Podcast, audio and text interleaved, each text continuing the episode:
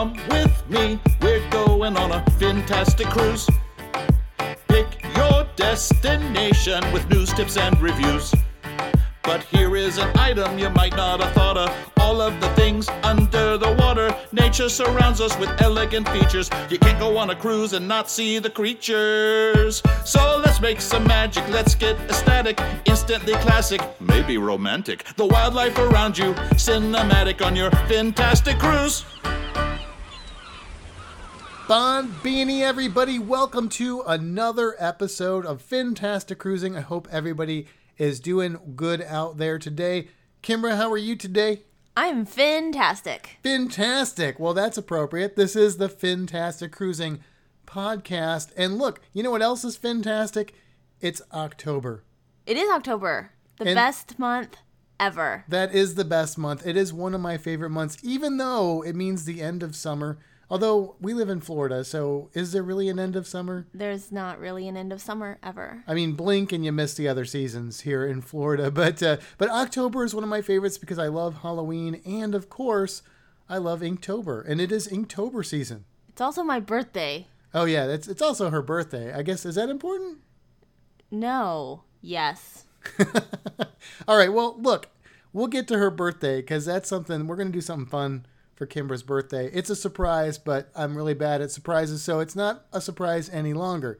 Does that still mean it's a surprise? Anyway, look, it's Inktober, and if you're not familiar, that means that artists all around the world make ink drawings, maybe one a day in some cases. There's a, an official prompt list put out there by a great artist named Jake Parker, but I decided to take my own little twist on it this year, and I came up with the list for Fantastic Inktober, which is all cruising related stuff. And the only reason I'm bringing it up is because I put it out there in the Fantastic Cruising community over on Facebook, and I expected maybe one or two people to participate, but it has been outstanding.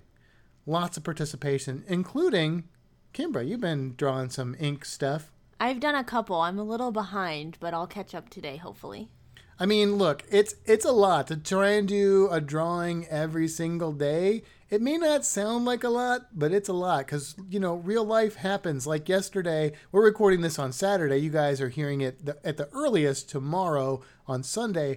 But last night, Friday, for Inktober, I had to do my ink drawing, and we worked all day, and then we came home. We ate real quick, and then we basically went back out. We watched a play that one of our coworkers was starring in, and then we went to a haunted World War II merchant vessel, like a haunted house on a on a ship. That was that was cool. It was, and it didn't scare me as much as I thought it was going to. Which is a win. Which is a win. They were. There was a zombie ship. It's called. What was it called? Undead. Undead in the Sea. Undead in the Sea or Undead at Sea or something like Something that. like that. It's really cool. If you're in Tampa around this time, this is, you know, October 2019, definitely check it out. It's right behind the aquarium and it's really cool cuz it's a haunted house on an actual ship. And there's there you get these little UV lights and the zombies wear like UV makeup so you shine the UV light in their face and they theoretically stop and don't turn you into a zombie. It's they're fungus zombies. It's it's it's a lot of fun. But anyway, uh, it was such a busy day. We didn't get home until what, like eleven?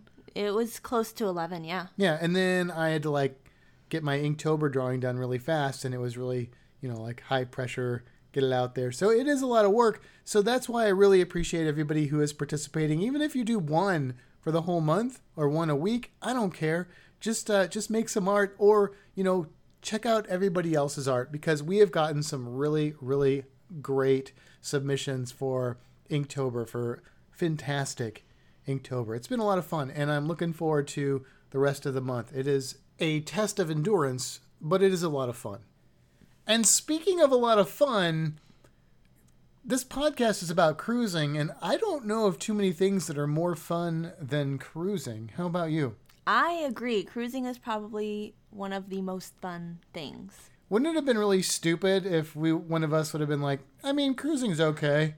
I mean, we, we're doing a cruising podcast. We have a cruising Facebook group. We have a YouTube channel that that covers cruise. I mean, if we were like, yeah, cruising's uh, it's all right.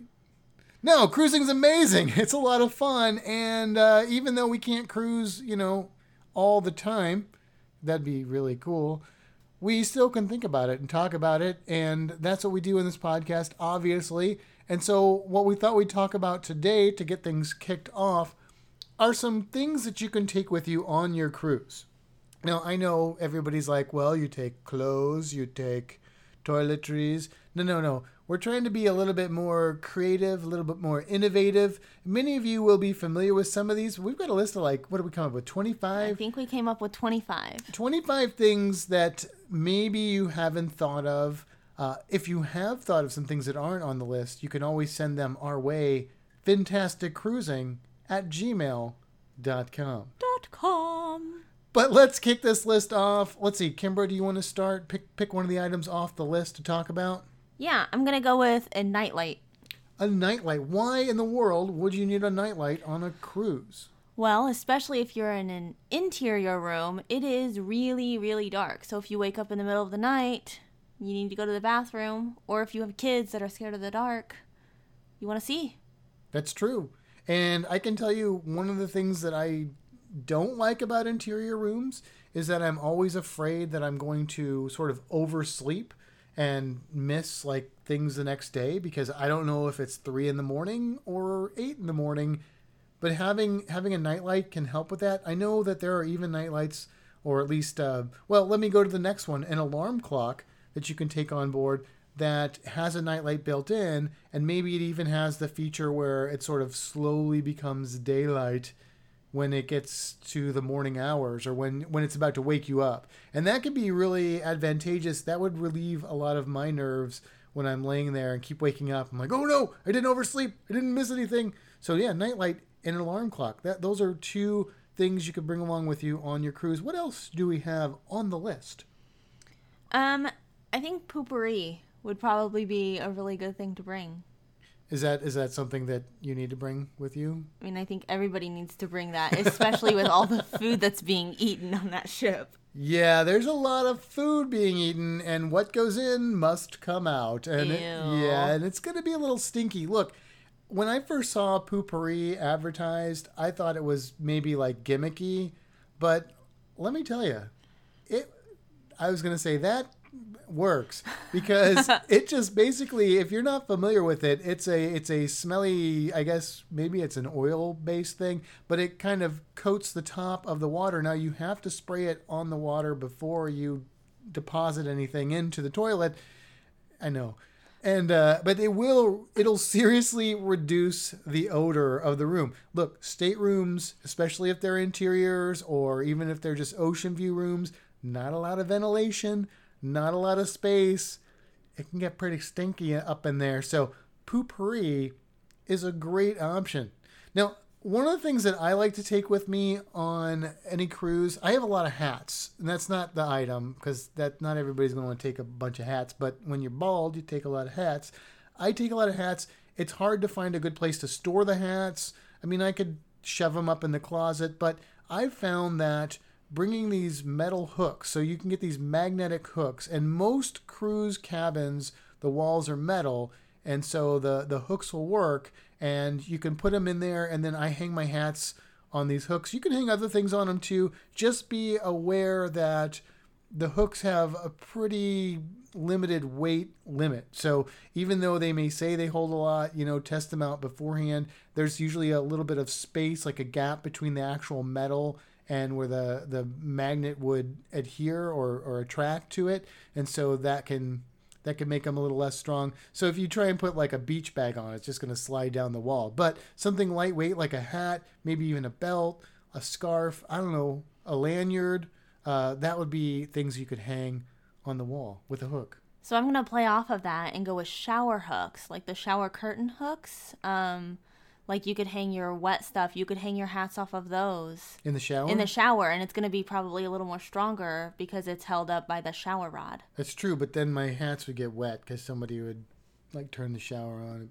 But uh, yeah, that's actually a, a new one for me that you found was the shower hook thing, and it is pretty cool. Like it's a good idea because that would definitely give you some additional space that's not in the closet itself, but that uh, would be great for for things like that. And I'm going to play off what I said because I said lanyard, and that's something that um, you can buy on the ship for a not so reasonable price, or you can get them all over the place for a very reasonable price. And there's even a lot of cruise YouTubers and, and people out there that sell lanyards, which are really cool and help benefit those different YouTube channels and stuff. So make sure to keep an eye out for those. We don't have a fantastic cruising lanyard, but maybe someday. Maybe someday. That's the dream. I think we should try and do that sometime. We should lanyard it on the line. I don't. That doesn't even make sense. Anyway, that's that's one thing you could do is get a lanyard. What else is on there?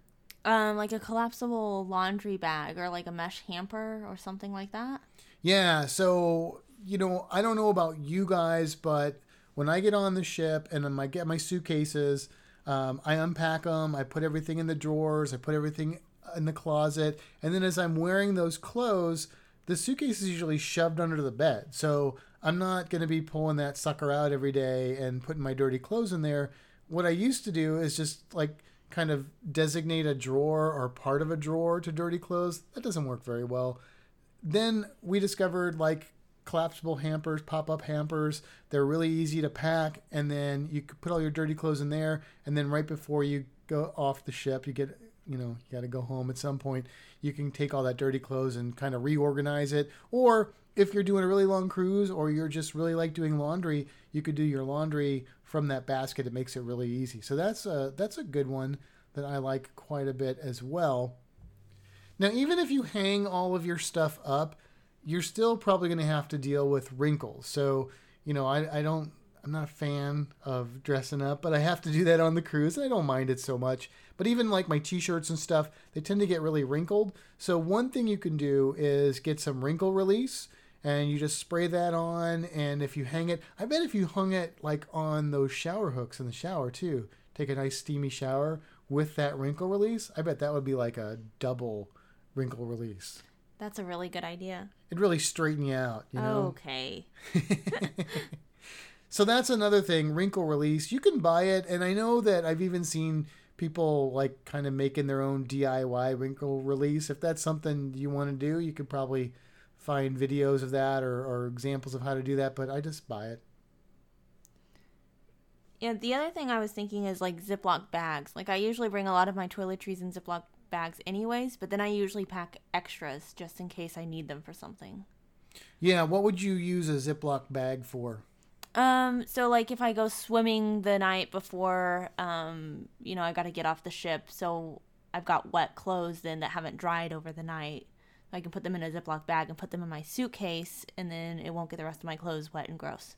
That's true. And then if you have things that are liquid that you're bringing onto the ship, stowing them in there. I mean, what that wouldn't it be horrible if like your Poo-Pourri opened up in your suitcase on the way onto the ship, and then everything smelled like Poo-Pourri? I mean, I guess that would smell good. It wouldn't smell like poo. Well, no, but still, like everything in moderation, right? Like too much Poo-Pourri is probably too much Poo-Pourri. That's a good point. So everything in Ziplocs. Everything in zip, yes. Just lots of zip. No, you, you don't need tons, but you need you know a few would definitely help you out. And and speaking of waterproof, um, let me just talk about waterproof cases. So uh, a lot of people today have cell phones. In fact, I would venture to say that probably everyone that cruises probably has a cell phone. I'm sure there's an exception out there but they're probably not listening to a podcast if they don't have a cell phone. Anyway, you take those out to the beach, or or maybe you have some other things that you don't want to get wet, and you don't want to leave that stuff up on the beach where somebody can help themselves to it. So you take it in the water with you, and if you have like a like a little waterproof case, you can put your phone in, you can put your money in, all that kind of thing. It could be really really beneficial. So I'm going to keep on with the waterproof thing and I'm going to go with a waterproof watch. I actually bought one for my last cruise because I've got a smartwatch that's not waterproof. Well, now I have a smartwatch that is, but I had a smartwatch that wasn't waterproof. So I bought like a cheap uh, waterproof watch off of Amazon so I could take that with me. Yeah, waterproof watches are not a new technology, but new technology is not often very waterproof. So I, I learned that kind of the hard way because um, I go on like say a, a snorkeling trip and I got to know when to come out of the water and if I don't have a watch with me, I don't I don't know when that is and I, I'm constantly worried like don't leave without me ship or boat depending on you know what I'm doing. My smartwatch, I've got an Apple Watch, and so it's waterproof to like I think a few feet or something like that, maybe six feet, three feet. I don't know. It's it's not going to cut it when I'm free diving down to like 40 or 50 feet. That's not going to work. So I just get like an inexpensive watch. Now I actually have like one with a depth gauge. It's expensive, but that's another story. But normally I would say just get just a, you know, run of the mill $20 waterproof watch, even as a backup. Because one time I was at uh, a place, I think it might have been Chankanaab, which is appropriate because we're going to be talking about Cozumel in this episode. And uh, my watch broke. Like it was not an expensive waterproof watch, but it but it was it was before smartwatches were a big thing, and it broke. And then I didn't have a watch the rest of the trip, and I, and so having a waterproof watch, if you have like a smartwatch or something, it's like almost a backup. Or maybe you get two. Maybe of course if you're on a cruise ship, let me tell you something you can always find a good deal on are inexpensive waterproof watches. They're usually in uh, in abundance. There there are definitely lots of them on the ship.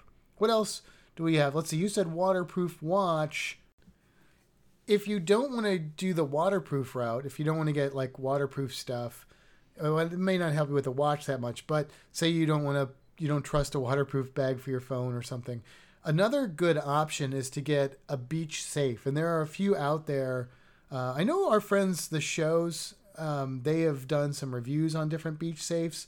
And the cool thing about these is that you basically just lock them onto something really big, like a chair or a tree, and you can get them with different capacities. But you can put definitely like your money in there, your cell phone in there, and that way you don't have to worry about taking it in the water with you. Because one of my concerns is when I go snorkeling, I don't want any kind of like air filled bladder on me. So if I have like a big bag that's got air in it and I'm trying to free dive, that's not going to be helpful.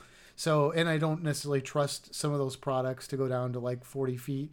So a safe is is a good way to secure your property, and it can also sort of. I know I'm not a big fan of like saving chairs, but when you're at like a a resort or something, then you do kind of get that chair and you have that for the day. It's different than on the ship, so that can kind of you know kind of identify your space, so to speak. So I'm to stay on the beach with that and go with a Bluetooth speaker. Oh, nice. Bluetooth speaker. Get your tunes going. Yeah, so you can like if you're snorkeling or freediving, I'll go sit on the beach and listen to my speaker. You're not going to snorkel with me? I'll snorkel with you. Okay, good. All right, good. Yeah, but you know, eventually you might want to go up, eat lunch. You could take a Bluetooth speaker. You know, that'll also work on the ship you could you could have that in your cabin you're getting ready you want to hear some tunes it's going to maybe give you a little bit more music quality than just like the phone speaker that you have or something like that and uh, yeah they, they make a lot of them now they're not that expensive and i think you can get waterproof ones yeah they've got some waterproof ones and they're great because they're they're small they're inexpensive and it doesn't use wi-fi so it uses that bluetooth right. so you don't have to worry about like any cords to plug in. You don't have to worry about paying for the Wi-Fi thing.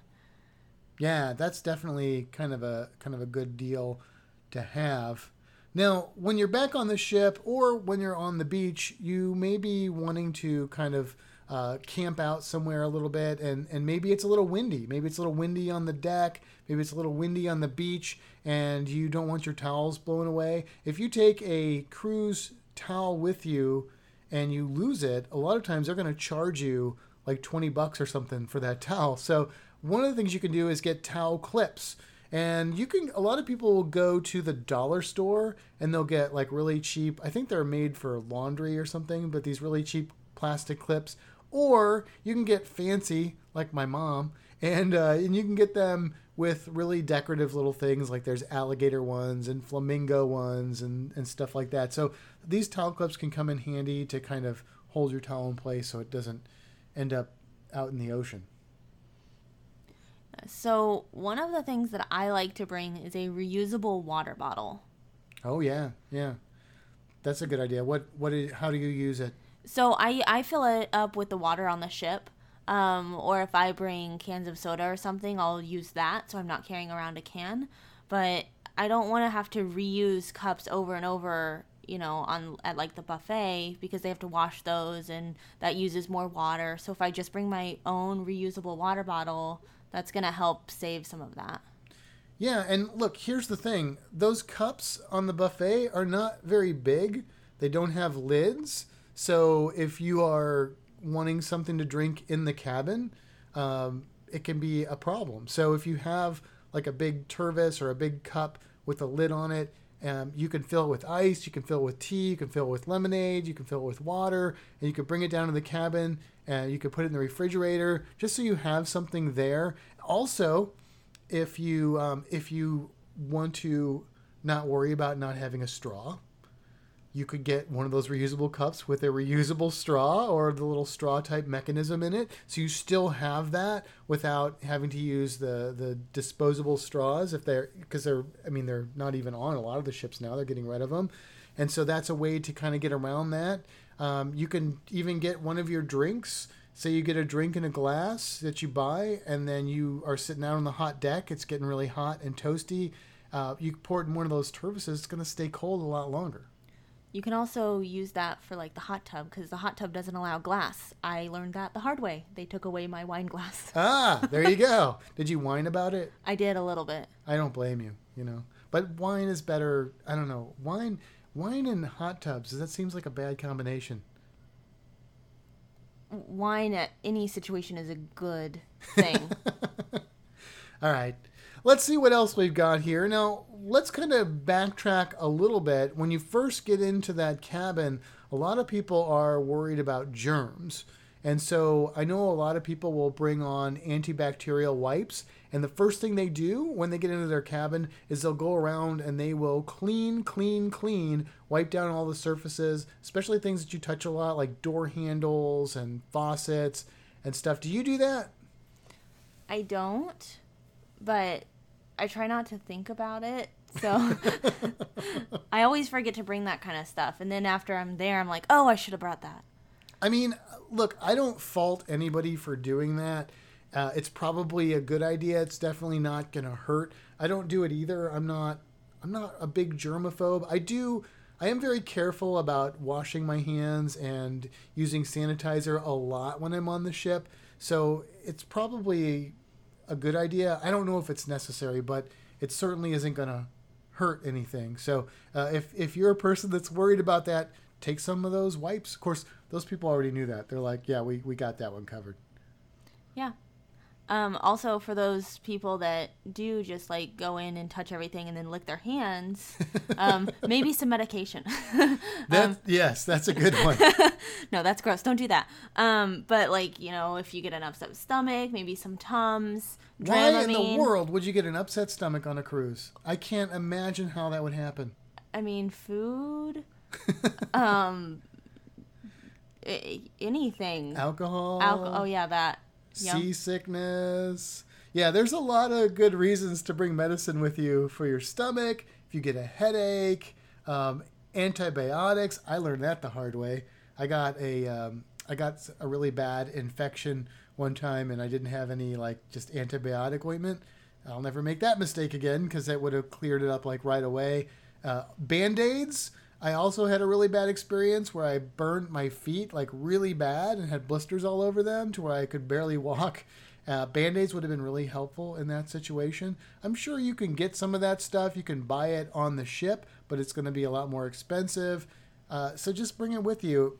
Just get a good kind of like I know um, Jenny from La Lita Loca calls it. She brings CVS. She puts it in one of those like I think she still puts in one of those door hanging things that you'd put like shoes or something in, which is another thing. It's not on the list, but you could bring that. But yeah, just get your like kind of first aid kit and make it very cruise specific for that. That's a good plan.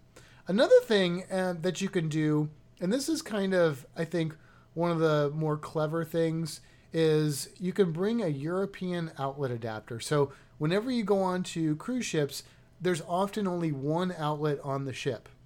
Not on the ship. That would be terrible. If there was one outlet on the ship, imagine how busy that outlet would be. That would be insane. There's normally only one outlet in your stateroom. Sometimes there's also one in the bathroom, but it's usually like up in the ceiling of the bathroom or something. It's made for like, you know, razors and stuff like that. So, uh, but there's usually when I say one, I mean one like Western, uh, well, not even Western, but just one American style outlet. There's also usually a European style outlet. So if you get an adapter, you've just doubled your outlet capacity, which can be really beneficial in this day of technology and everything needs to be charged. That's true. You could also multiply that and get um, like a power strip or like a USB hub. So you can plug that in and plug all your devices in that way. Absolutely. And I bring both of those things with me. I will say be a little bit careful about the power strips. Uh, it's always been a thing where they don't allow the surge protectors. So you definitely want one without a surge protector. But I think that maybe Royal Caribbean has cracked down on even bringing power strips. I don't know. Let me know if you know if that's really the case. I know like Griffin Alyssa had some issues with uh, bringing a power strip on. It wasn't a surge protector, and I'm pretty sure it was on a Royal Caribbean ship. So if you know the answer to that, send me an email at fantasticcruising at gmail.com.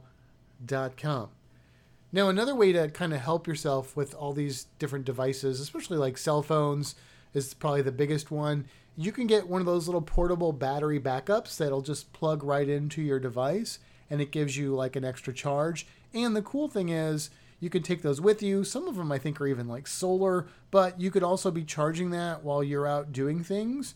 And then if your phone's dead, you can plug it in, take it with you, so you never have to go without your phone. Like if or if you forget to charge it, you can get a few of those. Even you could have like a whole battery of battery backups to help you out. Yeah, uh, those things are really great. I actually used that on my last cruise, and I got like a fancier one. It was only like forty dollars, which was great. But I was able to actually charge my phone only on that Yeah. my entire cruise. Nice. Nice. Now, one thing I will say, a little word of warning out there, is that some rooms, when you turn the lights off, and you know, some of the rooms now you have to have like your card or a card in the in the little slot in order for the lights to come on. Sometimes when the lights are off, it'll also turn off those outlets, and that means your stuff's not charging when you think it's charging. So make sure you're aware of how that works when you get on the ship. You know, checking out your stateroom. If you have that situation, you know, you can kind of either leave the card in there and make sure that your your outlets are active, or you know, come up with a solution for that. But that could be a good way to get around that as well. So I think another really good um, item to bring would be like a magnetic whiteboard or like some sticky notes or something to leave notes to each other. Yeah, especially if you're cruising with a group of people and you don't necessarily, uh, you're not doing maybe the same exact things with them. And so, if, I mean, sometimes you can get like the Carnival app that lets you, for $5, you can communicate with people, or you may have a way to do that, but maybe you don't. Or maybe you want to leave a note for your uh, for your room steward or something like that. That's a good way to do that. Now, keep in mind, some of your room stewards may not read English, but probably most of them do. Most of them probably speak like five languages. I got one. so, but anyway, you can communicate with people you're traveling with or people that, you know, you need to, to leave notes for, or even just a reminder for yourself. Yeah, I think that's a really good idea. That's not something I've brought before, but I, I like the idea. Yeah, I've used those before and they work they work out pretty well. Another thing that you can do is you can bring a highlighter on board. Now there's usually pens in the room, so you don't need necessarily need a pen, but you'll get that that newsletter every day that that gives you all the activities, you know, it has different names depending on which cruise line you're on. You may get a digital version of it, but you know, sometimes it's good to have that physical paper copy and you want to kind of pick the things that you want to do so you make sure you're not missing out on anything. You know you can add them to your magnetic whiteboard. But uh, but in the meantime if you have a highlighter you can just highlight the stuff that that sounds the most interesting to you. Normally what i like to do is i'll look at that i'll i'll kind of rate things I'll say these are the things that I really want to do for sure. These are the things that sound fun, but if I miss them, I'm not going to be too upset. And these are the things that if I'm really bored, I might do which doesn't happen that often to me on a cruise. And then that way I make sure that I prioritize the stuff I really want to do. Like for you, it's probably Harry Potter trivia. Yeah, that's true. So I'm gonna I'm gonna bounce off that a little bit. So I've actually bought or brought like three different color highlighters. So like I highlight what I want to do in one color. My shipmate or my roommate, you know, highlights what they want to do in one color, and then like we highlight you know absolutely have to do things in like another color so like we we use the different colors to distinguish so instead of just one highlighter we bring different colors because Oh. it's fun yeah Oh, you know what you should do? You should do like um, you should do yellow for one person and blue for the other, and then when they cross, they become green. Ooh. No, I think I usually do like orange, green, and pink, or green, yellow, pink, or something like a stoplight. Like green is absolutely, yellow Oh. is maybe, pink is if I have time. Oh, look at that! That's pretty. That's pretty clever. I like that. I like that idea a lot. All right, now um, I'm going to go off of the sort of stream of things we've been going through. We've got three things left, and uh, I really want to talk about something that's important for your safety, and that is going to be insect repellent and sunscreen. Now, you, I, to be honest, I've never ever had to use insect repellent anywhere I've gone, and you know, you guys know that I like to do some of the more, you know, adventurous type things. However, um, on Key in Honduras, I didn't stay on the beach, or I would have definitely needed sunscreen. I'm, I'm sorry, not sunscreen. I would have definitely needed insect repellent because there are some biting insects down there that make mosquitoes look like sunshine. So, uh, so depending on where you're going, do a little research. You may want to use that insect repellent. Definitely better to have it and not need it than to need it and not have it. And sunscreen, look, um, sunscreen is is not great for coral reefs. I try and minimize the amount that I use, but um, I still think it's important for people to protect themselves from sun, skin cancer, and sunburn and stuff like that. So uh, bring some sunscreen if you can. Minimize the amount you use. If you can, try and find ones that appear at least to be reef safe, uh, but definitely, no matter what, protect yourself and your kids and stuff from the sun. So I've got one that's not necessarily bring with you, but maybe kind of a think about when you're packing or how you're packing. Um, but it's put like a swimsuit or change of clothes in your carry-on because if your luggage hasn't made it to your room yet, by the time you're ready to jump in the pool or need to change clothes for something, you'll have that with you. I just go in the buff. I guess if that's your preferred method, but that'll get you off the ship about as quickly as it got you on. Unless it's one of those clothing optional cruises. Those do exist. I don't think I would do one of those though. We're not going on one of those. Talk about bad sunburns. That would that could just end really, really well. I think you'd need to bring more than just like a bottle of sunscreen. You'd need like a gallon or two of sunscreen to cover your whole body to not get burned for that. I'm not sure how to take that. I need a gallon of sunscreen to cover my whole body. What are you for, trying to say, for an entire cruise? Oh, okay. All right. All right. All right. Well, speaking of things to look at, um, binoculars are the last thing we have on our list, and I'm not recommending that you use them to look at people bathing in the nude. I'm actually recommending that you use them to look at cruise creatures because a lot of the cruise creatures that you could see out at sea on the cruise are going to be out at sea on the cruise. So you might see if you're like super lucky a whale I've never seen a whale on a cruise in the Caribbean, but you could. It's possible. You might see dolphins. You would more likely see different species of birds out there. You could see flying fish out there. And yeah, you could see them with your naked eyes, since we're on that topic. But you're really going to see them better with binoculars. Now, speaking of seeing things, let's just jump right into the cruise creature this week. How does that sound? Sounds good. Okay, so this week we're going to be talking about Cozumel, but we're doing the cruise creature first. But I did pick a cruise creature that I have seen in Cozumel, and there's a lot to choose from. I've seen a lot of cool creatures in Cozumel, but there's one animal that I've only seen in Cozumel, and that is a specific species of moray eel called the golden tail moray eel, which apparently is also called the bastard eel. But I like to say that with an accent. The bastard. The bastard eel. I don't know why. uh, How do you get that name if you're an eel? I mean, maybe he's just a real jerk.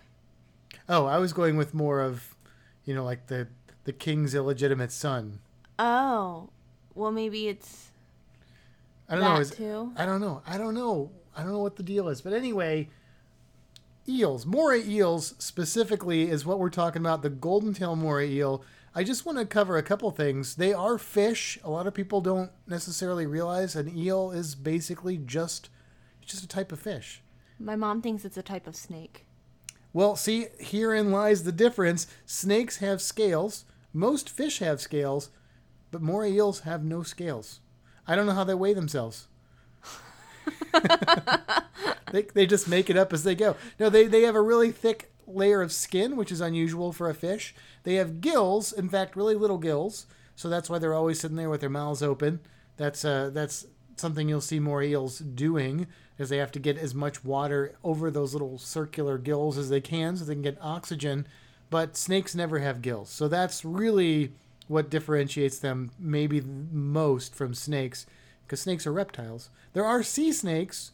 You may see snakes, but there are actually sea snakes in the water, in the ocean, and those sea snakes have lungs. So even though they don't see land very often, in fact, some of them can't slither on land really at all, they still have to come up to breathe air. It's like a sea turtle.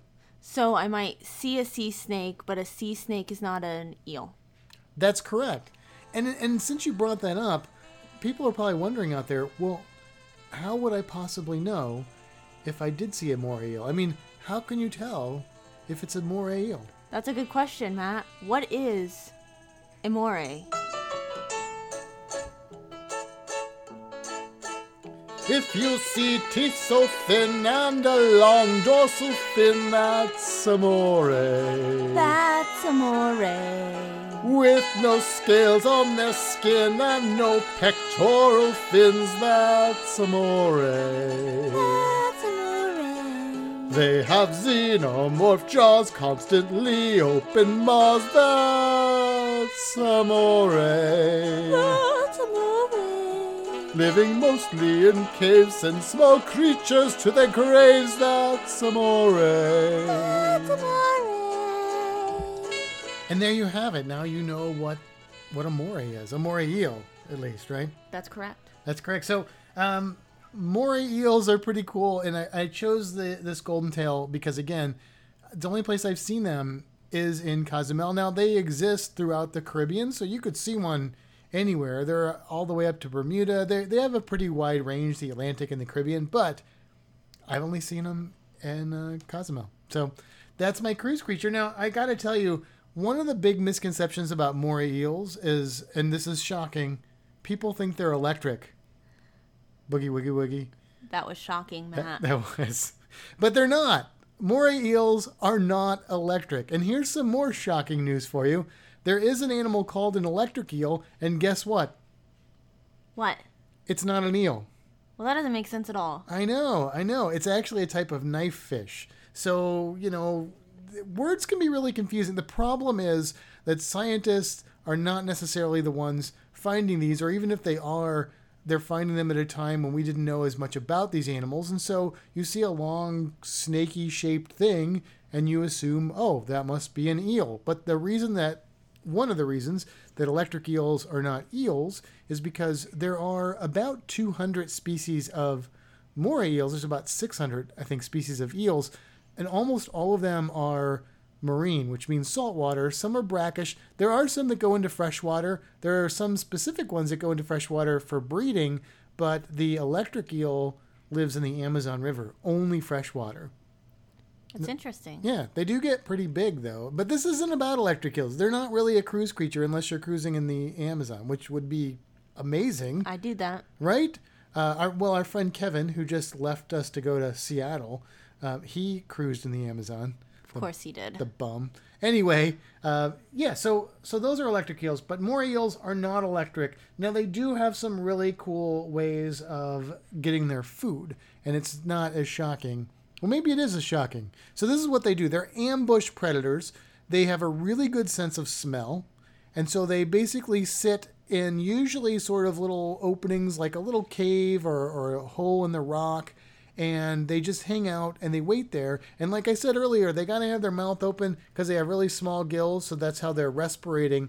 But when food comes along, and this is what they like to eat, they like to eat pizza, tacos.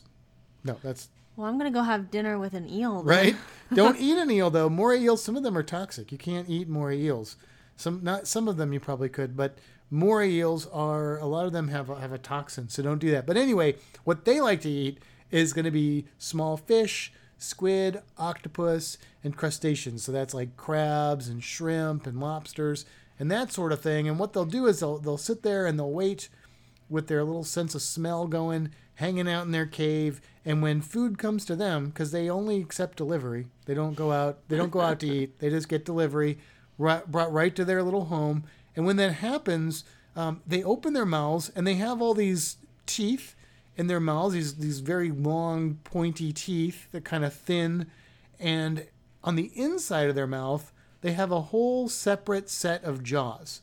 So they actually get two sets of jaws. They've got the regular jaws, like you would expect on most animals, like fish and, and that sort of thing. But um, these jaws sit inside their mouth, and they're called pharyngeal jaws.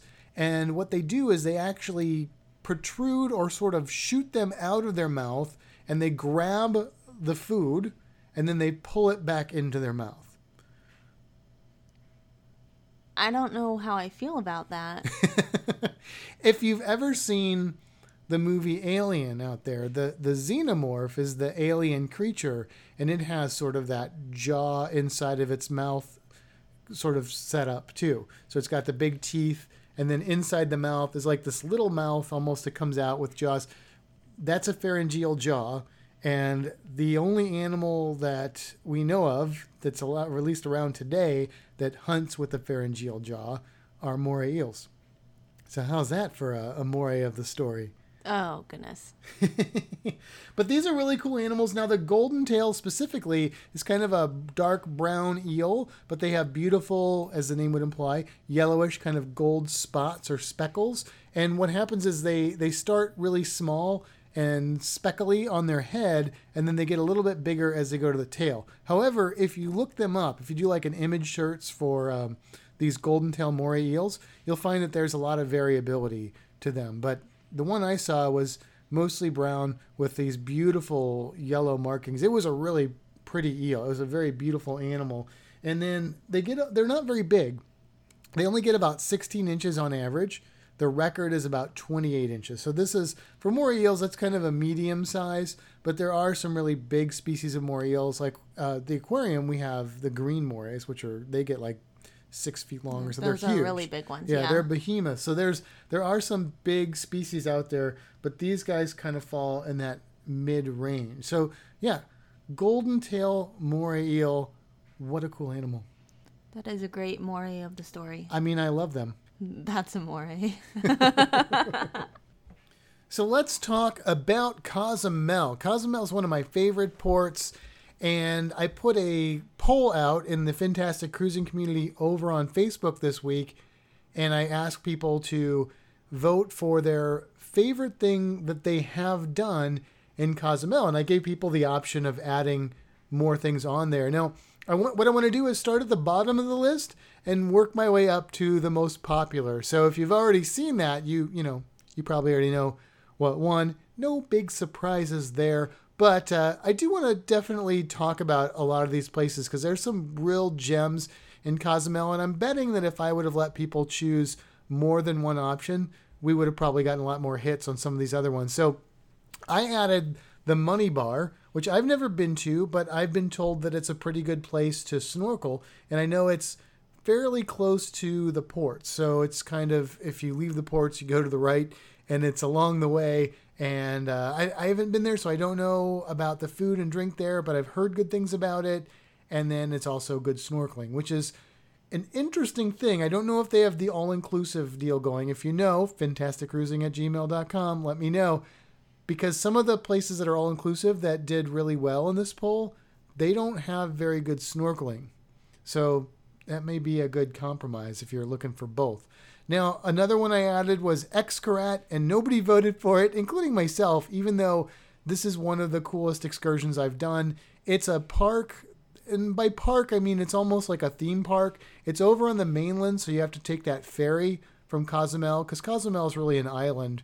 So you take the, the ferry over to Playa del Carmen, and then you get to this place. It's a little bit of a trip to get there, and that's kind of the problem with it. You can do like a like a cave tubing thing there, but really there's so much at Xcaret. It, I always say it reminds me of Busch Gardens, but in an actual rainforest. Now they don't have like roller coasters, but they do have shark encounters and manatee encounters and and all these sorts of things and a lot of like Mexican culture and Mayan culture and it's just beautiful. Just a really beautiful place. You could easily spend more than one day investigating this park and not take it all in. Like it's it's really cool. The only problem is it closes at like five. So even if you're there on like a, a long port day, you're still only going to be able to see part of it because unless you get there super early, you're just not going to get there early enough. So, but if Xcaret is a great place if you're ever there really early, or if you're maybe staying in Cozumel or Playa del Carmen area, definitely something to check out. Somebody, um, oh, that was me, added Playa Maya Grand Beach. Kimbra, do you know anything about this one? I don't really know anything about this one. I think we saw it. Yeah, I remember seeing that one on my way to one of the places I went. Um, some people got off of, we shared a taxi and somebody got out there. I know, I think they have like some all inclusive options, but I haven't been there, so I don't personally know anything about it. Well, apparently nobody else does either because nobody voted for that one but it is an excursion option, and I I suspect that some of these big top players have been so successful that there are other places that are maybe popping up in Cozumel that are trying to follow that model because that would just make sense to do that. The next thing that's on the list that nobody voted for, including myself, is the whale shark swim. Now, look, I didn't vote for this because I was thinking of this as something that I would want to do over and over again. And the whale shark swim is one of the best experiences I've ever had in my life. But it's not something I would keep doing over and over again simply because it was so long to get there, so long to get back, and such a short amount of time with the sharks in the water. I, I don't regret it. I'm glad I did it. I would like to do it again at some point, but it's just not my very favorite thing to do, even though it's one of my favorite things to do ever. Would you want to swim with whale sharks? Yes. Yeah, I mean, and the day I was there was a little bit choppy. We didn't see any manta rays, but apparently that's something that's often seen there as well. So yeah, if if you're there, it's only during the summer months when the whale sharks are there feeding. But basically, you have to take the ferry over to the mainland. Then you get in a bus that takes you up to Cancun, and then you get on a boat that takes you out to the whale sharks. So it's it's like a really long trip to get out there. But man, what what a life changing experience! Like how many excursions could I describe as life changing? This is one of those excursions. Now, somebody added one that they just said cooking excursion. I don't know what that is exactly. Do you have any ideas what that one is? I didn't. I mean, I don't. Yeah, I mean it's it's cooking. So I don't know if it's like um, they teach you how to make certain Mexican dishes or something. I mean, look, it involves food, so it's probably a good thing. Probably. I'm not much of a cook, so I probably wouldn't enjoy that. But I am a eater, so Um, I would, yeah. I would, I would eat it. I mean, most of us are eaters, I would say, but yes, I'm a fan of eating more than a fan of cooking. Although I do have appreciation for cooking. Now, uh, somebody else said the Three Amigos Bar. And the Three Amigos Bar is right there in one of the ports. So there's different ports you could end up at if you go to Cozumel. Uh, there's, I think, three ports in total that you would normally end up at. And Three Amigos Bar is in one of those ports. It's the one that I've been to the most. So I don't know if it's the most common one. Um, there's one that's kind of downtown that I've been to as well. And then I think there's another one. But anyway, it's it's one of those kind of right there, easy to get to, good drinks, good food. Everybody's always dancing and partying every time I walk by there. It just looks like a fun, hip, happening spot. And it's a great place to go if you don't really want to go way out on an excursion. You just want to get a little taste and literally taste and drink, uh, taste and, yeah, drink of Mexico and just have some fun. Just some good old chilled back drinking. Yeah, I'm gonna jump on that a little bit, and it wasn't listed anywhere, but I'm gonna say Fat Tuesdays. That's one of those bars that's like right there as well. I've gone to that one. I'm guessing it's probably similar. They have the free Wi-Fi, um, drinks and food, so I'm assuming that Three Amigos is probably similar. Probably. Now, I don't know if Three Amigos is a chain. Like, I know Fat Tuesdays is in some of the other ports, um, which is not necessarily a bad thing. But I wonder if anybody knows, is Three Amigos bar a chain or does it only exist in Cozumel? I'm sure there's other places with that same name, but maybe not the same company. But that's kind of cool. That's interesting. So the next one somebody put in is the resort for a day pass, all inclusive. I'm going to try and say this. Iberostar. Do you think that's right? Iberostar, Cozumel. Hmm. Or I never heard of that. Iberostar. Iberostar. I don't know. I have no idea. I B E O S T A R Cozumel. That I don't know anything about that one, but it is all inclusive. So I'm going to assume it's one of these places like like the top few picks have this sort of option where you can go and you pay one flat fee and then it's all you can eat and all you can drink and usually a, a beautiful background. What I always want to know about these places is how is the snorkeling? Is there scuba diving? is there any other activities there? Uh, because while I do like food and drink, um, when I'm in Mexico, I'm more interested in seeing the the wildlife because I can eat and drink anywhere. But I know that's not a lot of people's same goal. So uh, maybe check that one out. Yeah, if anybody wants to add more information about that, uh, let us know what that one is like. And then uh, somebody said the Cenote Cave swim. Now, they also commented, and um, I'm going to assume it's okay to say some of these names because you're on the Facebook group with your name. So this was Andrew, and Andrew said he really liked the, the Cenote. I think it's Cenote. I think I just said that wrong. Cenotes. Cenotes is actually an email that goes out from the Florida Aquarium, but this is Oh, Cenote. right.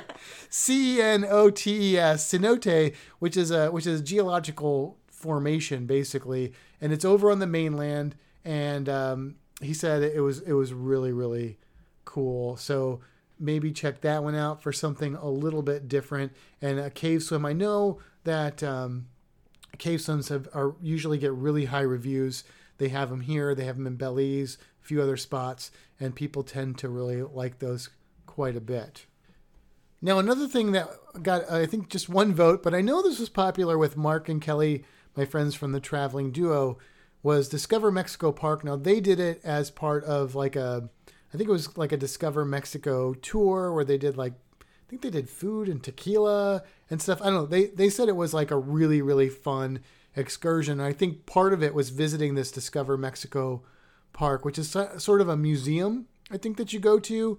And uh, I don't know, sounds pretty cool. If you're looking for maybe like a taste of the culture, that may be the way to go. And speaking of culture, we had a couple votes for Chichen Itza, the which is some Mayan ruins that you can go to. Now, uh, the thing about the Mayan ruins in Cozumel and really in all of the ports is that they're quite a trek. You got to really travel to get to them.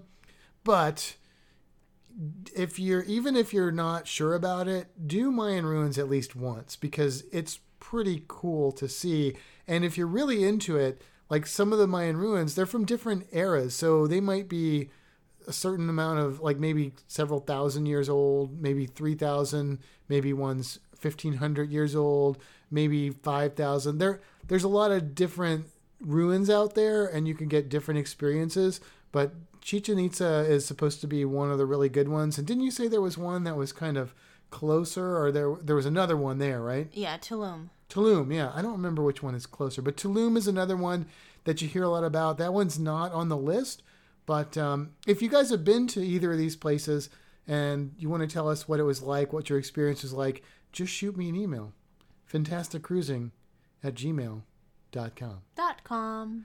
Now, uh, let's see. And we got Clay Kowski and somebody else thinking they're funny saying never been, which actually surprised me. John, you've never been to Cozumel? We got to get you the Cozumel, buddy, because it's really awesome.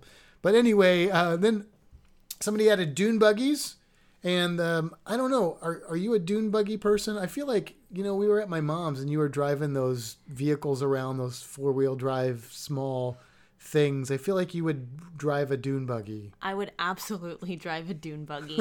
Sounds like a lot of fun, but there's so many other like water opportunities in Yeah. Cozumel that I would do that first. But I would absolutely that's like the thing I always face when I'm on these. It's like there's a lot of cool stuff to do, but I'm so focused on what I can only do there that I, I sometimes will brush some of these other ones off. But uh, Mike actually posted this, and he posted a picture. I'm assuming that's That's Mike and maybe his family there, part of his family there, and uh, said dune buggies through the streets of Cozumel was a blast. So if you're into that sort of thing, it might be a good way to see Cozumel. It's kind of cool that you can drive the dune buggies. I don't know if you could go on your own or if you're kind of restricted to what where they want you to go, but I know dune buggies is an option I've seen in other places too. People get into those and they seem to really have fun.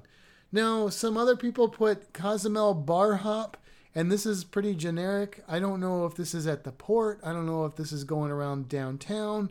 I don't know where these bars are, but you know, it's a bar hop. So if you're into bars, you can you can hop on that excursion. Sold. So I'm sure there's a lot of tequila and stuff like that at the at the bars, and as well as other good drinks in Mexico.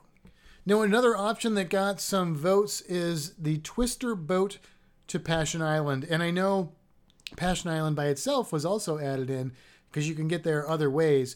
But you actually did the Twister boat to Passion Island, so tell us about that experience. Yeah, that one was really cool. Probably like top on my. I would absolutely do it again at Cozumel kind of things.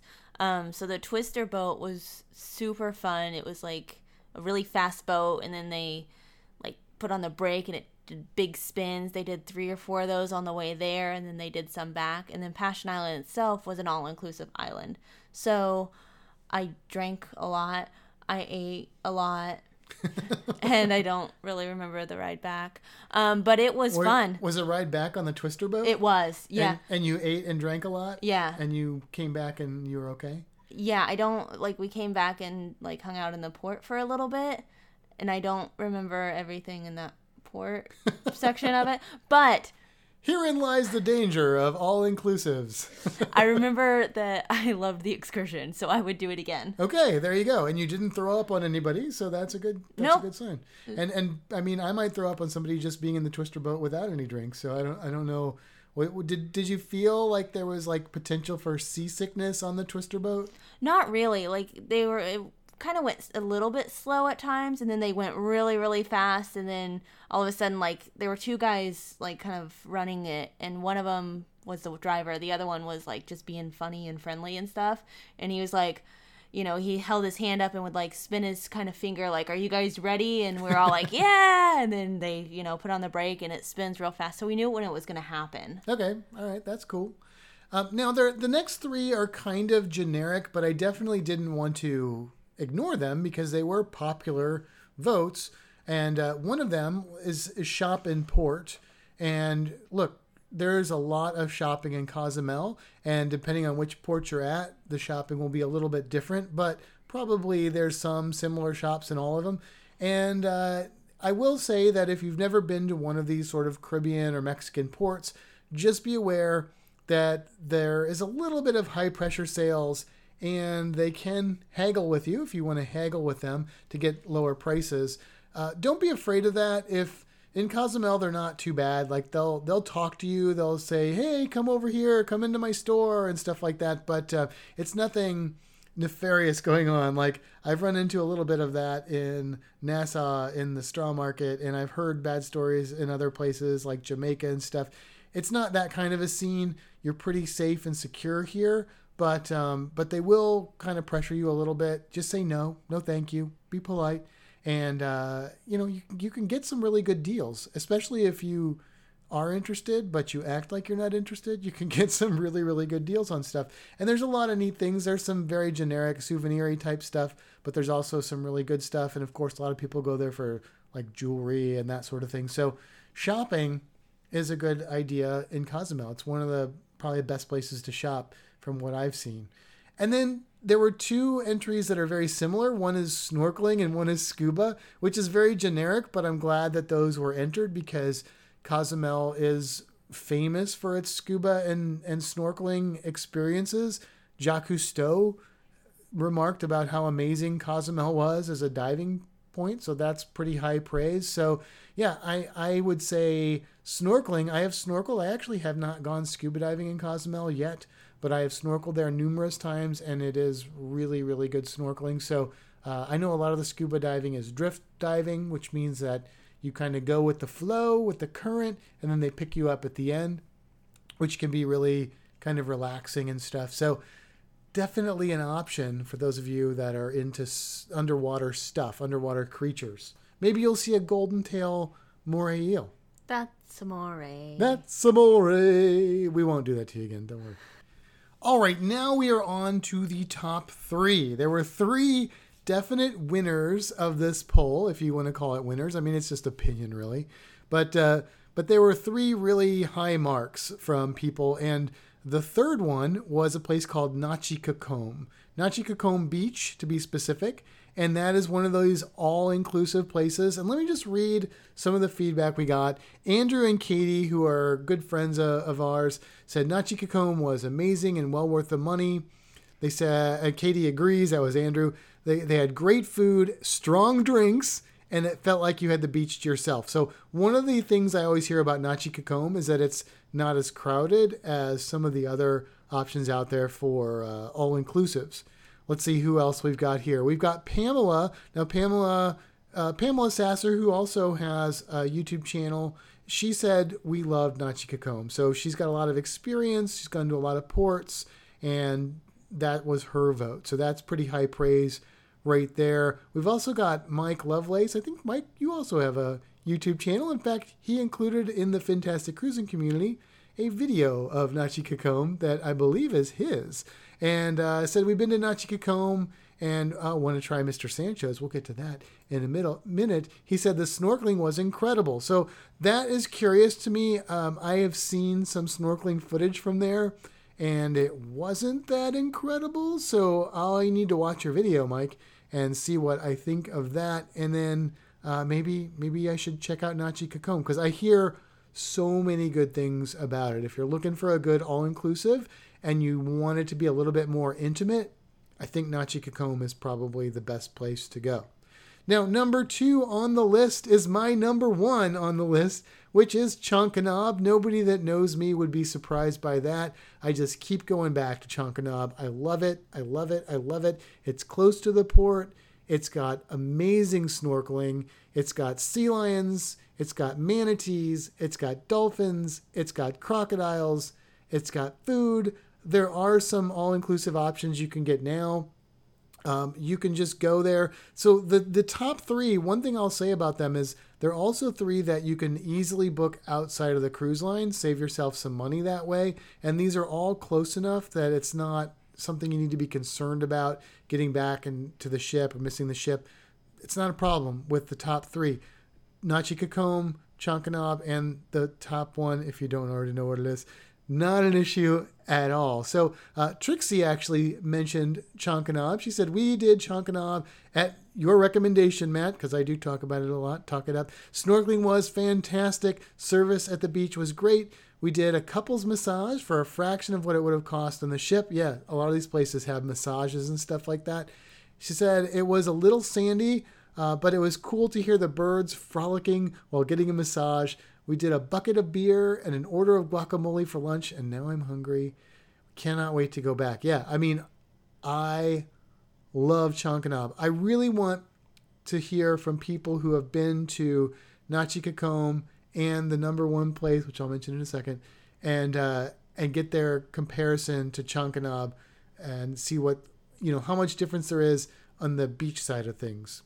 So I know Chankanaab. One of the things that people don't like about Chankanaab is it's it's a rocky shore and then into the water, but that's why the snorkeling is so good. So you kind of gotta you know rob Peter to pay Paul, that sort of thing a little bit. Now number one, the one you've been waiting for. Yes, you guys all know what it is. It's Mr. Sancho's. Mr. Sancho's is so popular in Kimbra. You've been there, right? I have. That was the first time I went to Cozumel. I went to Mr. Sancho's. Did you? How did you hear about Mr. Sancho's? Um, we stopped at a stand in like the the shopping area and asked where to go, and they recommended Mr. Sancho's and another one, and we chose Mr. Sancho's because we just picked one. Yeah, I mean, it is it is definitely always the most popular choice. Like when you put out any kind of poll, when you talk to people about Cozumel, like you get weirdos like me who are like, I just want to be underwater. But most of the time, if they're interested in the beach and or drinking, Mr. Sancho's is where they go. And Nachi Cocom has kind of been catching up on it. And I feel like some of these other places are probably uh, coming in there as well. But Mr. Sancho's is always, you know, number one in people's hearts. In fact, our friend Emily Flanagan of Joe and Emily, they were just there. We saw them before that cruise, and then they went down to Mexico without us. And they went to Mr. Sancho's. And this is what Emily had to say. We did Mr. Sancho's a couple of weeks ago on our first visit to Cozumel. We had such a good time. It will be hard to try something different next time we go. Not sure what can top that amazing day. And then she followed that with a whole bunch of emojis. So uh, obviously, and and Joe and Emily have been to several different places, and I trust their judgment quite a bit as well. Obviously, Mr. Sancho's is an awesome place and deserving of that number one spot. So that's Cozumel. And if you guys have other things that weren't included in this list, please do send me an email, fantasticcruising at gmail.com. By the way, if you are going to Cozumel in the near future, head on over to our Teespring store and get yourself a Day of the Dead themed Fantastic Cruising shirt. We have two to choose from. One is a dolphin, and the other one is a mermaid. But let's get back to reading emails because we did get one and it's addressing our drive or fly episode from last week. This is from Stephen Ducar. Stephen, thank you so much for sending the email. He's a great contributor over at Fantastic Cruising Community and always has been. Now, Stephen lives in the Dallas Fort Worth area, and so his closest port is Galveston, which is like four and a half hours away, depending on Houston traffic, he says. But uh, basically, he's he's lived close and far away from ports and he's done the driving. He says it depends on time, money, and wear and tear and stuff like that. But uh, he prefers to fly. He can get a really cheap flight to to uh, Houston and then shuttle to the port. Um, he's also flown to San Juan, Miami, Orlando, and Tampa. And then he kind of gave a list of advantages of driving and flying. So his advantages of driving, he's got you get to see things that you may not see while flying at a more leisure pace, can be less expensive and stressful when drive is an hour or two, not bottled up with a bunch of people you do not know for however long, and knowing if someone is sick. Oh, yeah. Yeah, that's a good one. Easy access to your car when time to leave. Minimize stress of people who do not like to fly. Oh, good. Yeah. Um, he's got don't have to worry about your airline going out of business while in the cruise. He says the first cruise ever out of San Juan, he cru- he flew Carnival Airlines, and when they got back, the airline had gone under. Oh. Um, yeah, he says, I'm sure that just happened to European travelers that flew Thomas Group. Oh, so maybe that's another airline that went out of business. That's crazy. Like, you have a scheduled flight, and they're like, oh, sorry, the airline went bankrupt. Yeah, that's insane. That would be good luck. really bad. Um, so then his advantages of flying, he's got save time getting to port if more than a two hour drive away, opens up the ability to go to ports outside of your country, allows for more time pre or post cruise in departure cities to explore, cuts down on wear and tear of personal car, minimize stress of people who do not like to drive long distances. Someone else is doing the driving. You can sleep, eat, or watch movies. Amen to that. Yeah, and I don't like driving at all. So, and then being able to do those things and the stress of it. Yeah, so he's got some of his things are similar to ours, but he definitely threw in some that that we didn't even think of. Absolutely, yeah. Thank you so much, Stephen. There was definitely some good stuff in there that we had not considered. Reasons to fly or reasons to drive to a port. Well, that is going to wrap it up for this episode of Fantastic Cruising. Thank you, everyone, so much for listening, for participating. A special thank you to everyone who is participating in the Inktober, the Fantastic Inktober, over on the Fantastic Cruising community on Facebook.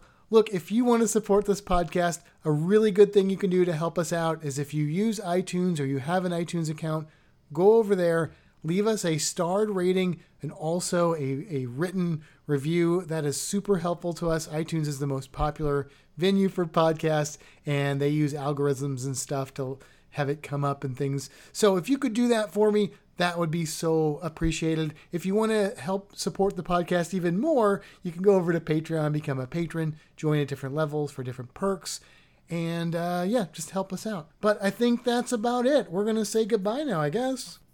I guess you're right. So, um, bye everyone, and see you on the ship side. Until next time, everybody, have a fantastic week.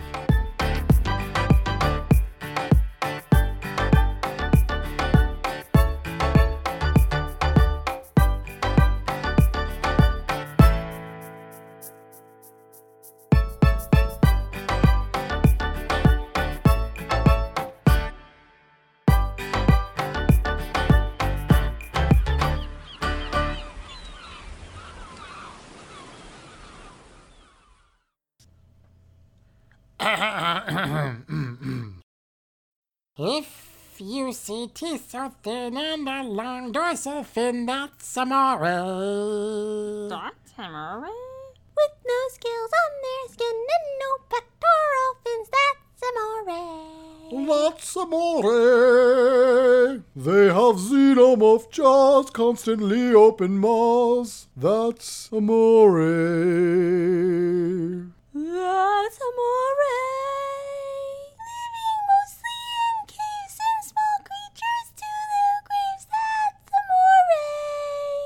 That's amore.